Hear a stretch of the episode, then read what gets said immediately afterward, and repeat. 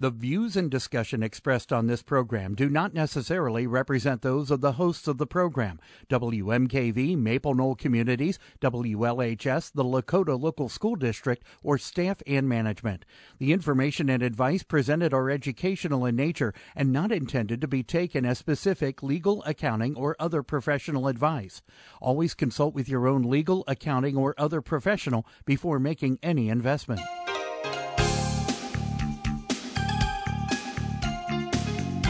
Welcome to Real Life Real Estate Investing, a show to help you gain financial freedom by investing in real estate.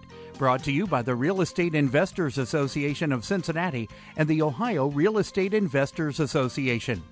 You're listening to Real Life Real Estate Investing on W M K V, W L H S, and the Maple Knoll Radio Network.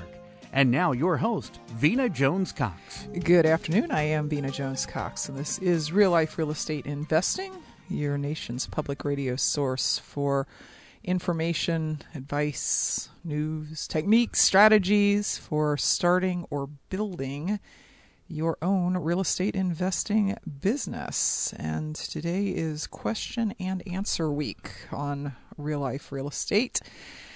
Uh, that is almost always the last Wednesday of the month, and it is a program where there's no you know, pre-thought out stuff to say. I sit here and wait for your questions to come in to the station. You can call them in at eight seven seven, seven seven two, nine six five eight. You can also go to our website, real life real estate dot com. Go to the Ask a Question tab and fill that in and hit the send button. It'll come here via email. Any question that you have is cool today, as long as it's about real estate investing. It could be about any part of real estate investing, getting started, getting out, getting financing, getting deals, whatever you would like to talk about. Again, the phone number is eight seven seven, seven seven two, nine six five eight, or the uh way to send it via the web is to go to real life real estate dot com and fill out the Q and A button. While you're at real life real estate dot com, you'll notice there's a thingy up in the top corner that says, would you like to join our email list? And your answer to that should be, yes, absolutely, I want to join your email list, because when you do, you get a weekly email telling you about the upcoming program so that you can just remember to attend. I mean, how many times have you signed up for a, a webinar or something online and then completely forgotten to go to it because nobody reminded you? Our weekly e-letter reminds you and also gives you articles by and about our guests and other information about what's going on out in the real estate world. So uh, when we have our question and answer week next month, maybe you could have pre-sent in your questions, as do some of our listeners. That's real life real estate dot com. Join our email list. Um, again, the way to get to way to get your question in today is at eight seven seven, seven seven two, nine six five eight or via real life real estate dot com. Uh, I have a question here from Andrew, who, based on his phone number, I'm going to say is from Pennsylvania, who says, here's a question for the monthly Q and A, or whenever you would be so kind as to address it. um, I've listened to your podcast on asset protection, and I don't really, still don't really know what to do. I can ask a lawyer, but that's kind of like asking a barber if I need a haircut. I can ask local real estate professionals, but they're not going to know if they've done it right until they've been sued. I once heard you say something like, always have an L L C unless you're in Pennsylvania, and then get an L L P. Well, no, that wasn't me that said that. That might have been one of the attorneys that was on the show. Uh, well, I'm in Pennsylvania, so could you please expand upon that? I have three properties now in addition to my own residence. Would like to add more, possibly with an out-of-state family member as a partner, with him providing the financing and me doing all of the groundwork. I'd love to have an entity set up before I start looking for property. Any help is greatly appreciated. Well, Andrew, um, as the disclaimer at the front of the show says, I'm not an attorney, and I don't really give legal, accounting, or other professional advice uh, given that I don't, you know, fully understand your situation, I understand what you're what you're telling me here, but uh, this is something that you're going to need to go to a legal, accounting, or other professional for more information. Um, if you are bringing in a another person into your business, that is an even better reason to have an entity set up than the fact that you are in a business that can be fairly, you know, high liability. That I mean, if you if you have rental properties, at some point somebody is going to sue you for something, and you hope it's something that your insurance covers, but your insurance just doesn't cover everything. I had a my first dog bite, and that's, you know, after after twenty-five years of owning rental properties, to only have had the first one, I you know I got lucky, and the dog that that um, in theory did the biting was one of the seven types of dogs that it's very hard to get insurance against. So in other words, like, your insurance company says, if your tenants have a pit bull, a chow, a German shepherd, you know, there's seven of them, a Rottweiler, and that dog bites somebody, we're not going to pay out. I mean, it's part of it's just part of the policy. And this particular dog was a pit bull. So uh, did I know the tenant had the dog? No, I did not know the tenant had the dog. Did the dog actually bite the person? That is an interesting question, because the tenant says, no, the dog was locked in the house and he doesn't even know who this person is. Did I get sued anyway, despite the fact that it wasn't my dog and the tenant was had not notified me there was a dog? Yes, I did. You know why? Because the plaintiff, who may very well have just been seeking a settlement, and their attorney knew who was more likely to have money in that scenario, me or the tenant. So the purpose of having the entity is to separate your rental stuff, you know, the stuff that, that is liability, potentially liability laden, from your personal stuff, and make it so that if that dog had actually bitten, or in fact actually eaten this person, that what was up for grabs in the case of a settlement was what was in that L L C, not what was in the L L C plus my personal home, my checking account, my car, my own tiny adorable little dog. So y- that's why people get entities, all right? And and they, they shouldn't be horribly expensive to set up or to maintain. They do need to be maintained. The question about Pennsylvania, should it be an L L C or an, or a, a, an L L P, which would be a limited liability partnership? You need to talk to a Pennsylvania attorney about that. But then you're also now bringing another person in to this deal to co-own it with you.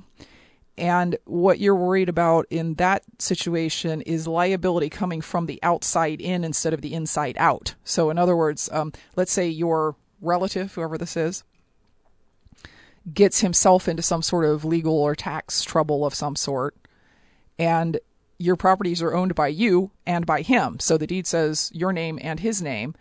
Well, guess what? Your what his half of your stuff can be attached for those sorts of things. So so and and, and vice versa. I mean, you could do something that would affect him as well. So even better idea uh, to to make sure sure sure sure sure you have some entities here in place. And also, you imply that this is someone that you're somewhat close to and would like to remain friends with. Um, having an entity and a really good, uh, in the case of an L L C, it would be it would be a uh, an operating agreement. I assume it's called the same thing in an L L P. That really, really defines what happens if, you know, what what happens if one or the other of you gets unhappy with the partnership. What happens if one or the other of you gets divorced? Does the, does the, c- can the ex step in as a partner? Um, what if one of you wants to sell your shares? What if one of you feels like the other one's not doing their job? All that stuff can be written out in great detail by the attorneys and nobody's offended. And then if something goes wrong up the road, it's not just a handshake agreement. So lots of good reasons, particularly in your case, Andrew, to go ahead and do this. And the only question I think that remains is, is it an L L C or an L L P? Go to your local Real Estate Investors Association, find the attorney that does all of those things for everybody, and ask them. I, I, I vaguely remember someone referencing, you know, after after going on twenty years of doing this program, I don't remember everything that everybody said, but I vaguely remember somebody referencing that L L Ps were better in Pennsylvania, and I think it had something to do with the cost. I think it had to do with the cost of maintaining them. So, yeah. Thank you very much for your email, Andrew. If you have a question that you'd like to get answered here on Real Life Real Estate today, send it in to real life real estate dot com. In other words, go to real life real estate dot com, find the question and answer tab, click that, put your question in, or you can give us a call here in the studio at eight seven seven, seven seven two, nine six five eight. Welcome back to Real Life Real Estate Investing. I'm your host, Vena Jones-Cox. It's question and answer week here on Real Life Real Estate, which means any question that you have, no matter how, you know, silly you think it is, today is a great day to ask it. I got no guests, just time to tell you what you want to know about real estate investing at eight seven seven, seven seven two, nine six five eight or at real life real estate dot com. You can just go there and send the question in that way. Uh, I have a question here from Phil in Cleveland. He says, is it a problem to buy a property for rent in the wintertime? I have a couple of potentially good deals on the table, but they're all rental properties, and I'm wondering if it's harder to rent properties in January than it is in, say, June. Um, January's not as good as June, Phil, for a, a, a variety of reasons. You know, one of, one of which is that, you know, folks with kids who are responsible tenants who want to keep their kids in the same schools, uh, often choose the June, July timeframe to move. So you just get, you get a little bump there. Uh, folks tend to prefer to move when it's a little bit warmer and they're not having to drag their couch out in in the ice and snow in Cleveland. And uh, so you get more you get more applicants at this time of year that you reject because the reason they're moving is because they have to. And by have to, I mean the sheriff is coming to set them out of their current property in the next week or two because they didn't pay their rent. And that is not really the person that you want. On the other hand, it's not, I mean, if I saw a good deal, I wouldn't not buy it because it was January. I mean, you might build in an extra month or two of vacancy expenses into the price and just go ahead and, and buy it anyway. Uh, it's not that bad. Um, you know, I've had I've had properties that have rented Christmas week. Uh, traditionally, the worst time to try and rent is between like Thanksgiving and first of the year. And then, of course, in our part of the country, weather affects the next few months. So it's not, it's not ideal, but I wouldn't, I definitely, you're saying you've, you got some potentially good deals. I do them. I mean, what's a couple of vacancy, what's a couple of months of vacancy going to cost you? a thousand dollars, two thousand dollars? And are they ready for service? I mean, are you, are you telling me that you could buy it today and put a tenant in it tomorrow if that tenant was available? Because usually properties need some kind of turnover. So are you really losing two months or are you losing a month while you fix it and then a month while you wait it to be for it to be rented? So thank you for your email, Phil. Uh, question and answer week on Real Life Real Estate Investing, and uh, you can do what these folks are doing, which is send them send the email send the uh, questions via email by going to real life real estate dot com, or you can call in at eight seven seven, seven seven two, nine six five eight. A uh, questionnaire from Wesley from Georgia. Wesley says, I have a question about single and small multifamily slash duplexes, triplexes, anything under five hundred thousand dollars in purchase price, and using private money to acquire these problems uh, properties. That was a Freudian slip. Oh, my gosh. I am looking to get into JVing and private money deals, but some of these specifics will help me in defining a purpose of my need to raise private capital or becoming a sooner but yet later event. Hmm. My scenario is I will be looking, I will be the investor finding and putting the deals together with a money investor that will invest in the properties. How do I use the money as cash flow and still provide a living for myself, as in food, water, and shelter in doing these deals. Okay, Wesley, let me stop you right there.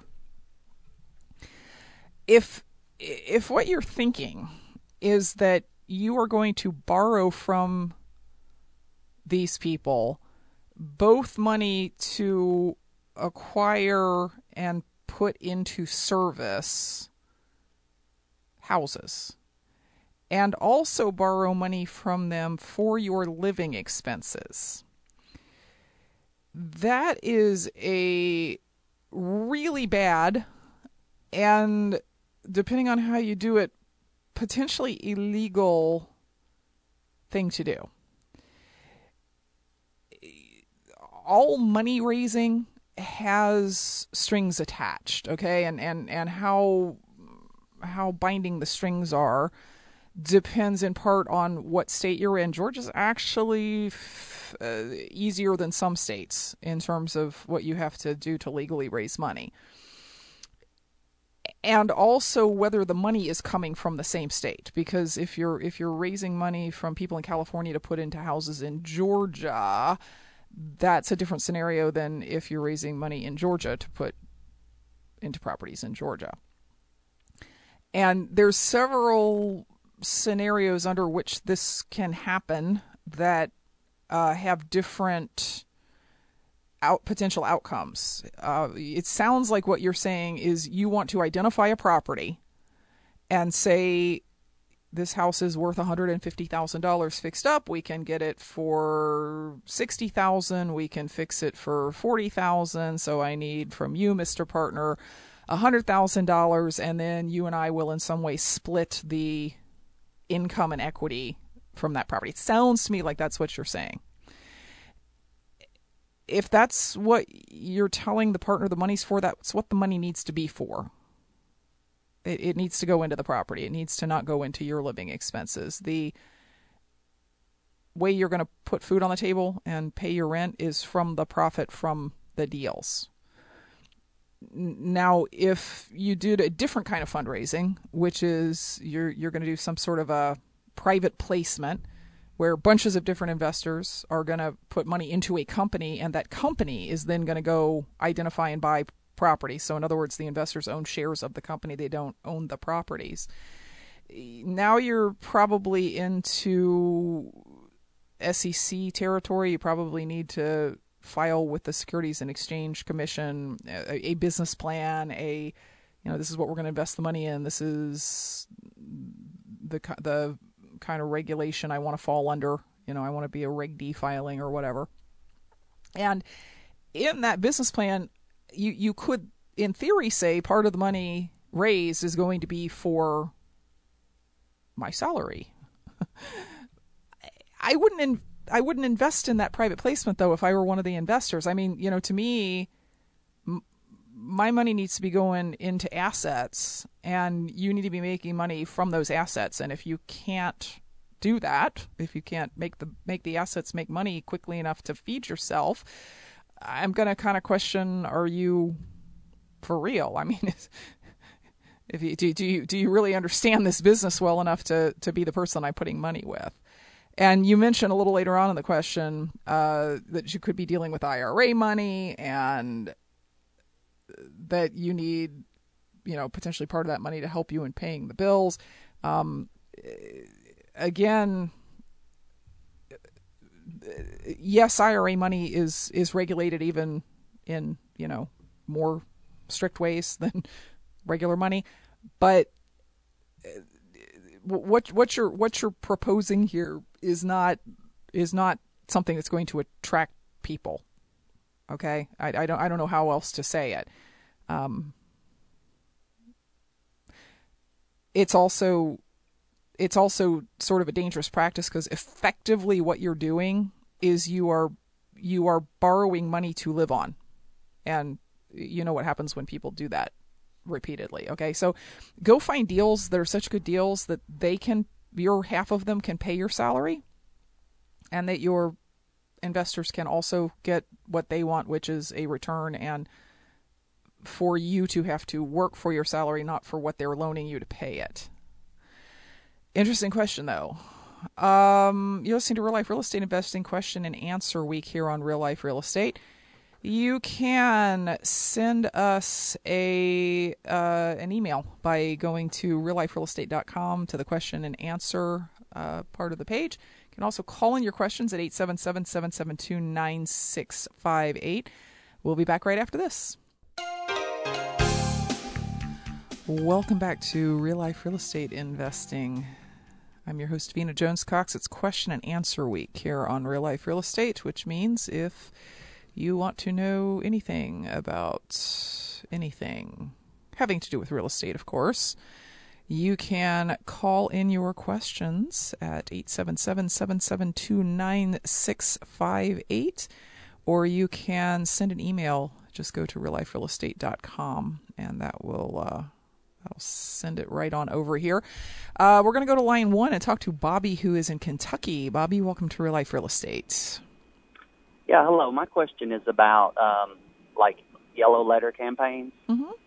And when you start those campaigns, whether it's pre-foreclosure or um, probate, um, is there a is there a good time frame for probate? You know, should you be looking for things that are relatively new or something that's seasoned, maybe six or eight months? You're ta- that was my question. So probate? Yeah, probate. Okay. All right. Now, Bobby, I'm I'm going to do something that drives people crazy, but I'm going to do it to you anyway. Okay. I'm going to tell you the question you should be asking instead of the question that you are asking. The question you should be asking is, are yellow letters appropriate for probate? And I know they're they're very often advertised. And, and, and wait a minute, let's let's take another step back and tell everybody what the yellow letters are, because because I mean, you know and I know, but there might be folks who are like, what in the world is a yellow letter? Um, yellow letters are are either handwritten or they appear to be handwritten letters that that indicate, you know, that you're interested in buying somebody's house without indicating like how you found out about it. So they might say something like, "Dear Fred, I noticed you have a house at one two three Easy Street. I'm interested in buying it. I can pay cash. Give me a call if you're interested in selling." And then it's signed Bobby, right? And it and it's on a it's on a, it's called a yellow letter because it looks like it's on a yellow lined paper.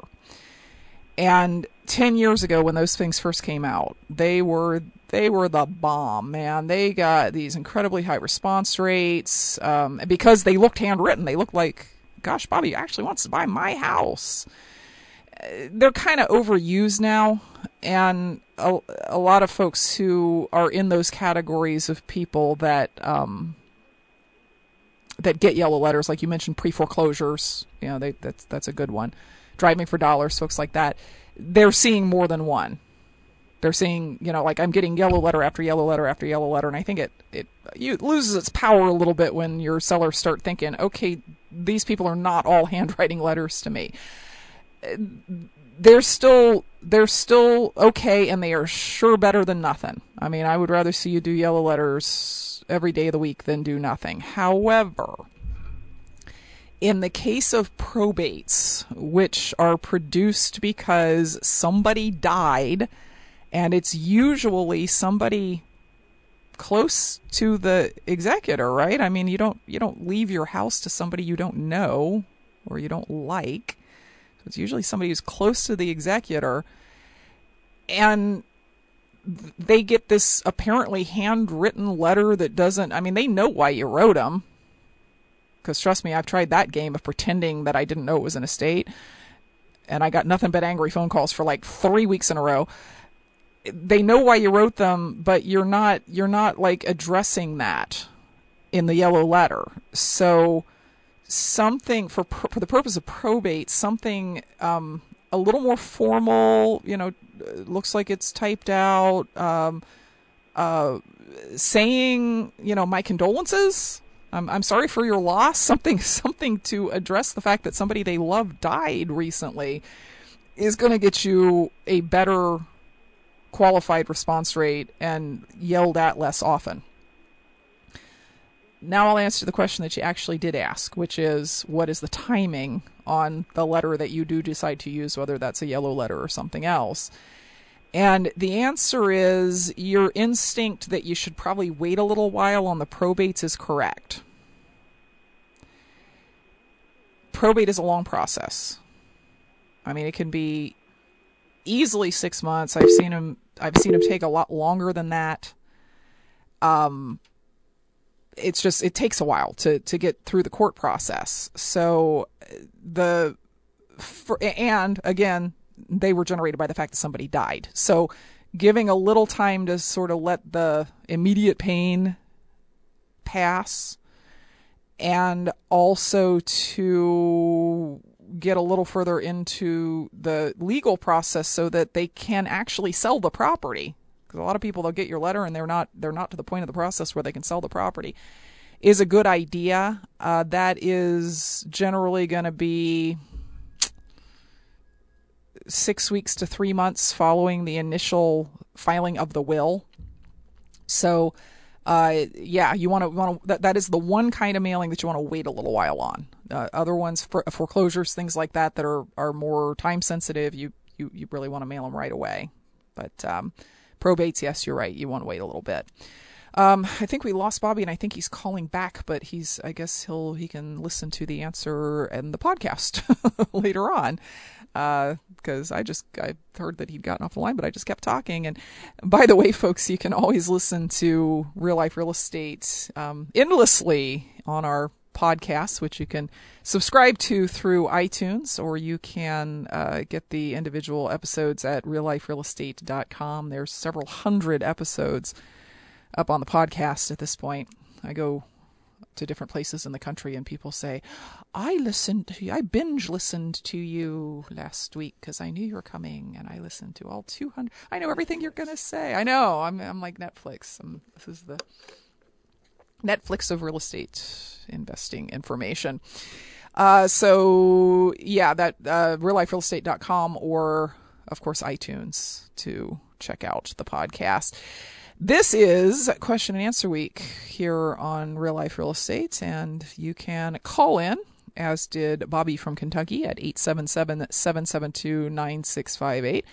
Or you can get this for, um, uh, you can get this via email by going to uh, real life real estate dot com. And I'm, I'm sorting through some questions right now, which is why I sound distracted. You know, we should we should do like the other N P R shows do, where they take questions the week before and they make it sound like it's live, you know, because I, I I tried to call into one of the shows one time and they were like, we don't take questions live on the air. You have to leave it on this voicemail here. And then they then they sort of like have a discussion, but it's not really a discussion. We should do that because it sounds all professional and clean when people are listening to it. Um, question here from... Um, that's not actually a question. That has to do with a better... Oh, okay. No, it is a question.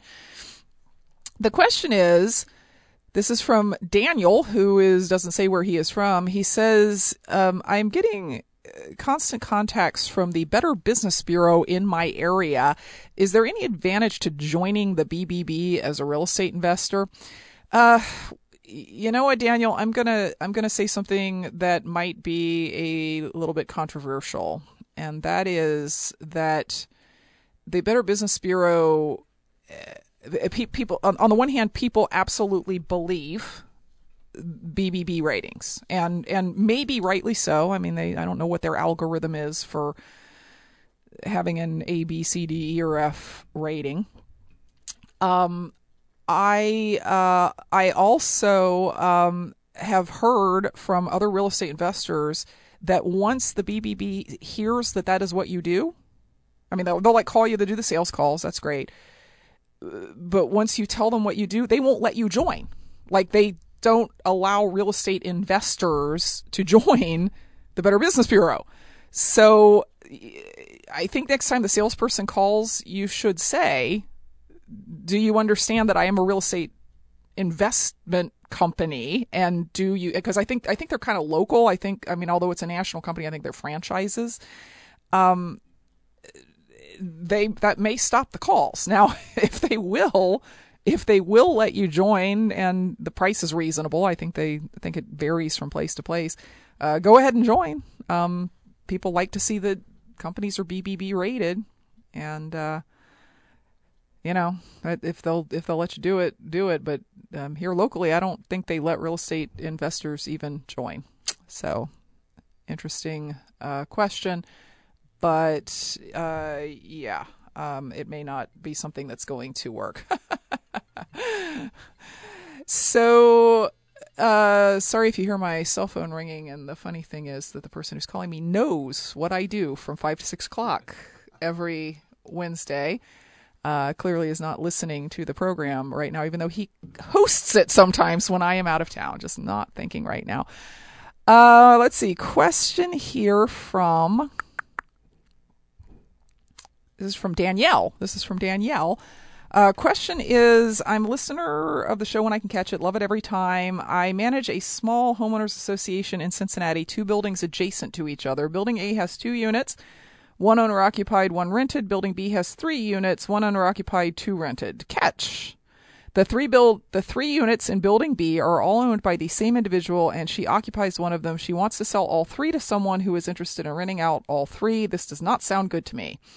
I plan to sell my unit in Building A down the road, but I don't want to be in a situation where the potential buyer can't secure a loan because of our poor occupancy ratio. What are the rules on this? As, as an association looking out for its members, what is the minimum owner-to-renter standard that I should allow? Uh, as you can tell, I'm not an investor, so please give me the dummy version, something I will understand. Um, that's an interesting uh, situation that you have there, Danielle. A five-unit H O A in which there are apparently only three owners, and I assume that all three of you are on the board, right? Because... why would you not be? And apparently there is nothing in the H O A agreement that prohibits renting. So you're in a situation right now where better than fifty percent of the five units are rented. And you are absolutely correct that that is going to affect a potential owner-occupant's ability to possibly get financing. And specifically, the rule that you're thinking of has to do with F H A.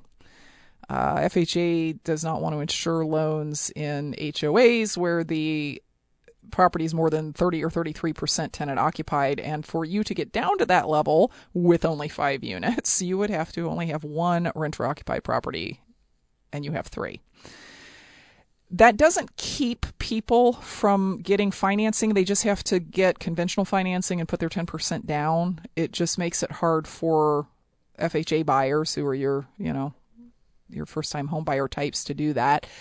And there's not a lot you can do about this if the H O A agreement has allowed this already. Now, I think the thing that I would consider is going to this owner and pointing out to her that her best buyer is someone who's going to live there, not somebody who wants to rent it.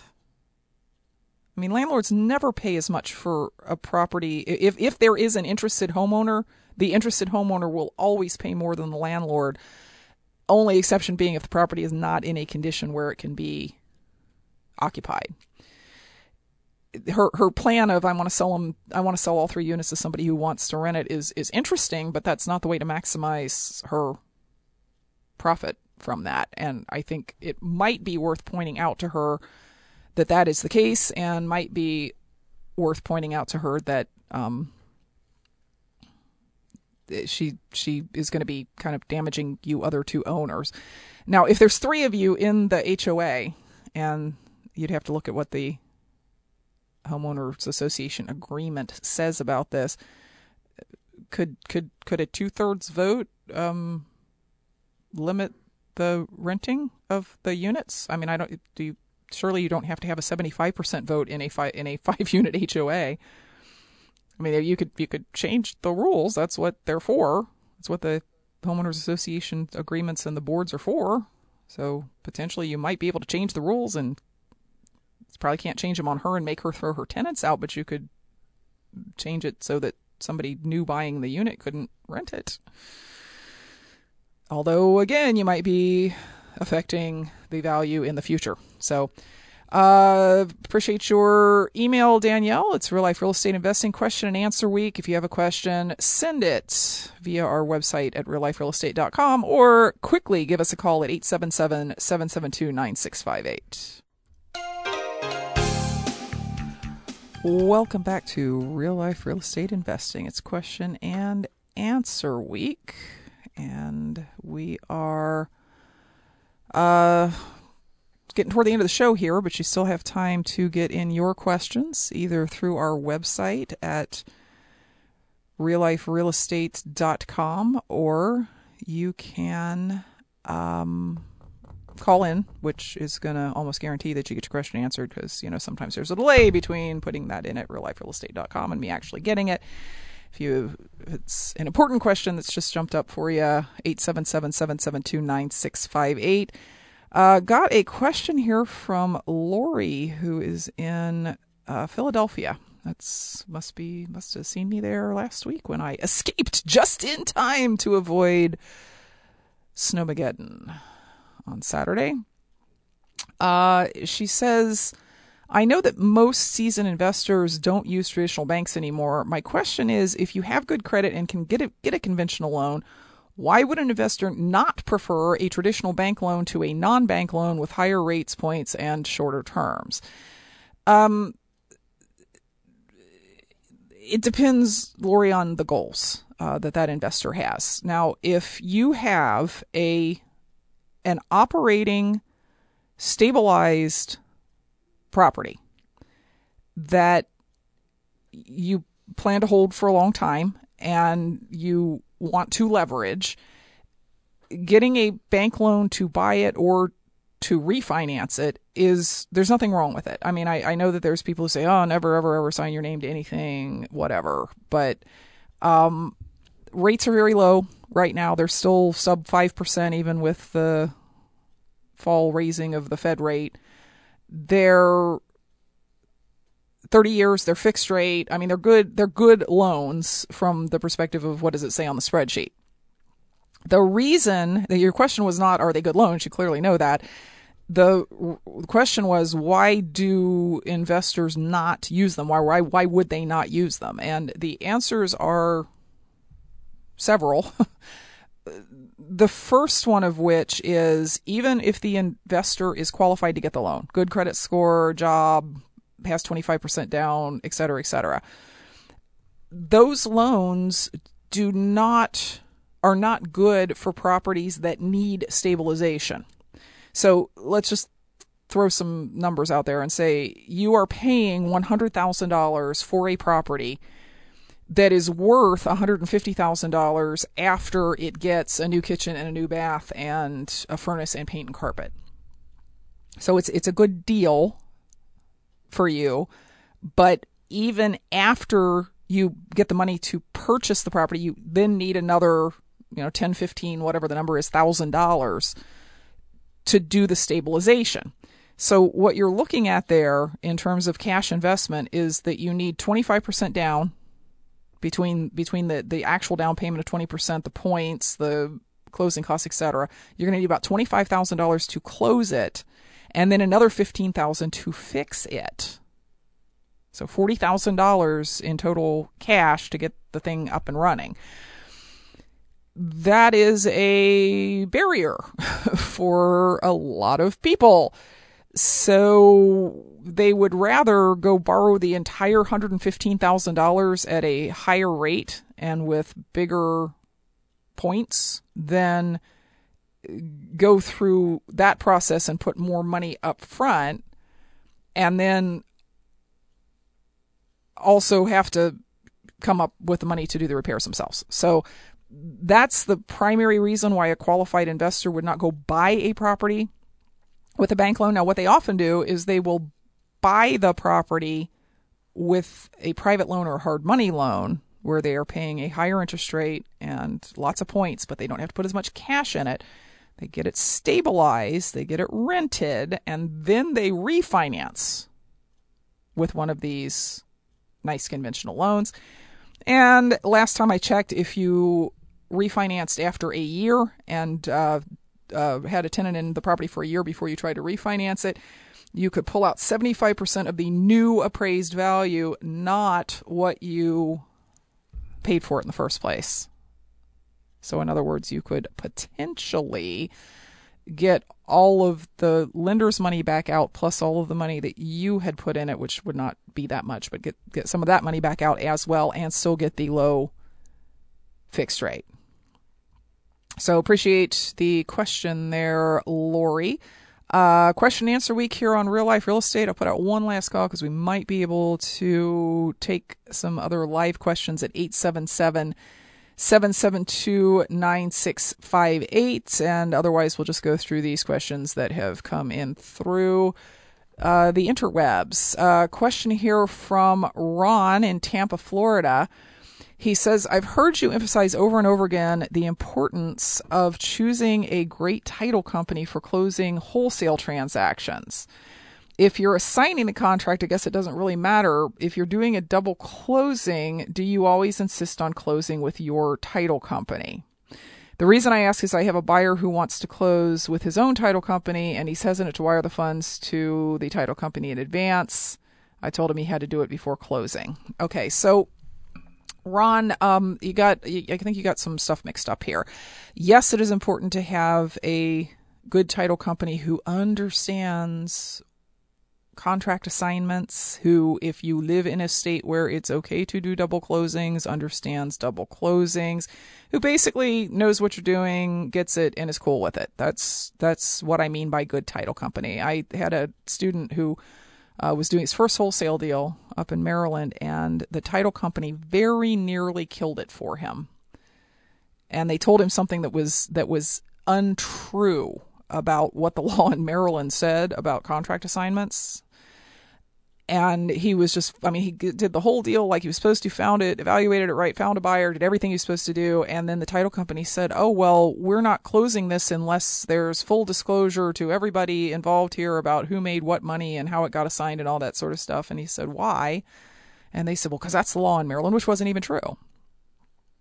Bad title company, right? Now he found one that could close it, thank goodness. Um,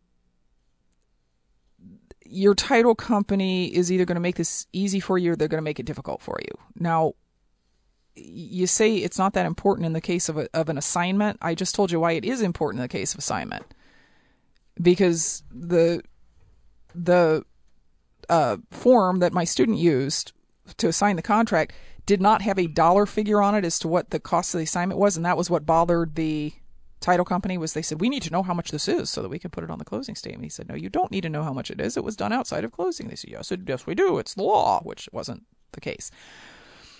Uh, so yeah, it, it, it it's important whether you're doing assignments or double closings. Now, this particular situation that you're in, where your buyer is, quote, hesitant to wire the money to the title company, how does he think, how does he think the title company is going to sell him the price? Is he planning on walking in with a check? Is that the deal? And why does it matter whether it's your title company or somebody else's? Why does it, why does it matter whose title company is it is? I mean, title title companies are, it's not that they have never, no title company in the history of the world has ever done anything wrong, but they're pretty heavily regulated. And in most states, they're run by attorneys. And like really bad things happen to them if they steal people's money. My suspicion would be that your buyer here might not have the money right now, and that's why he doesn't want to wire it in. Does he understand that it's a double closing? Does he understand what a double closing is? Because because even if he did wire it in, he would have to give instructions to the title company to say it was okay to use his money to close the deal for you.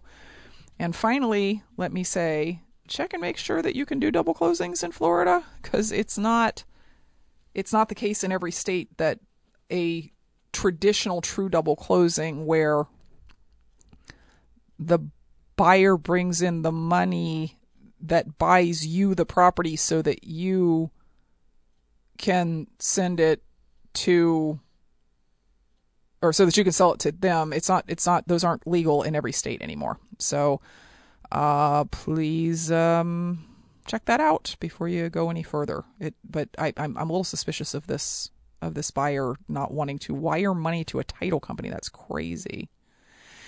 Um, right under the wire question here from Paula. She says, Uh, thank you from ta- for taking my question. When starting to flip property, I'm in Ohio. What kind of startup cash do you need, or what is required by the bank? What is the percentage of flip businesses that fail? Um, well, Paula, here's the problem. I don't know. When you say property flipping, I'm not sure if you mean um, buy, fix, and sell like they do on television, or whether you mean wholesaling. I'm going to assume you mean flipping like as in flip this house, which is you're going to buy a property, you're going to renovate it, and you're going to sell it. And the answer is you need enough startup cash to buy, to market for properties and then to buy them and to fix them. So however much that is on a first deal, um, that's how much it is. I mean, it, you, you could you could probably do that for sixty thousand dollars. You could probably do it for one hundred thousand dollars. You could probably do it for three hundred thousand dollars, depending on the deal. Now, does that have to be your money? It does not. There's a whole industry of lenders whose entire business model is built on lending people money to buy and fix properties. They're called hard money lenders. It looks like you're in Cincinnati. I hope you're coming to the Cincinnati R E I A meeting so you can uh, meet some of those people. Uh, what percentage of the business flip businesses that fail? I don't believe the government keeps statistics on that. Um, I will tell you that one hundred percent of the flip businesses where the owners never go out and make an offer fail. one hundred percent. In terms of people who actually get, get to the point where they've actually acquired a property and are flipping it, um, hard que- hard question to answer. I mean, if you can if you get a good education, so you minimize the risk, you get through your first deals successfully. Um, no reason that you would go out of business other than that you chose to. I don't know. There's not a, there's not a real good answer to that question, Paula. All right. Thank you very much for your question. Thanks to all of the listeners who came in with the questions. Um, next week, uh, the show is being hosted by Mister Drew. So make sure y'all listen in because that should be just a ton of fun for everybody. Um, but in any case, we will be back next week with more information to put you on the path to financial independence through real estate investing. Until then, happy investing.